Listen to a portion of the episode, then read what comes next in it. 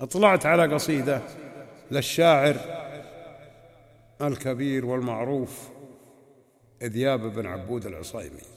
والحقيقة إنها كانت ملفتة للنظر بالنسبة لي لإعجابي بالقصيدة وإن كانت مجاراتي مهب على نفس القافية ولا كان الشخص موجهها لي ولكن أعجبت في قصيدته ولأنها تعالج مواضيع اجتماعية فقلت سمعت قاف ومطلع القاف لذياب وشد انتباهي من بداية كلامه وأكملت.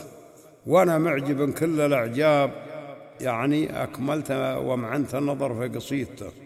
وأكملت وأنا معجب كل الأعجاب وفرض علي الرد حب وكرامة القصد من ردي مجاراة الأصحاب ولا الصحيح.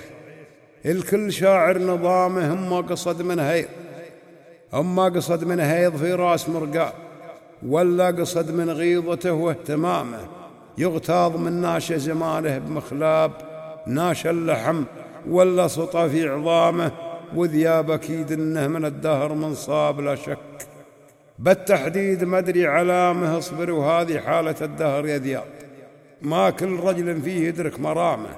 إن باربك وقتك خبث منك ما طاب وإن طاب شفت الحظ ينصب خيامه. واليا عصا ما ينضرب لك مشعاب حر على جدلاه يسحب خطامه. دنيا اللي درت ملت كل محلاب وانعاكست مكسبك منها السلامة يا ذياب راسي من غرابيلها شاب وشوف فيها. للنهاية علامة حال الفتاة فيها كما حال عزاب مهدد.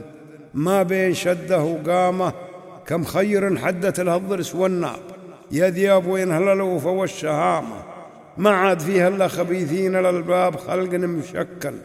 خلق مشكل مثل حبحب تهامه قوم على الباطل. قوم على الباطل معاوين وأحزاب ومن طبعهم. زرع الردى والنمامه بهون. بهون وسيلة فرقوا شمل الأقراب. قيامة قدام وقت القيامة. واصبح قصير البيت ما يدخل الباب. وإن شاف جاره يحتزم بالعمامة أما على تحديد بنيان وتراب بدافع طمع ولا بدافع غشامة.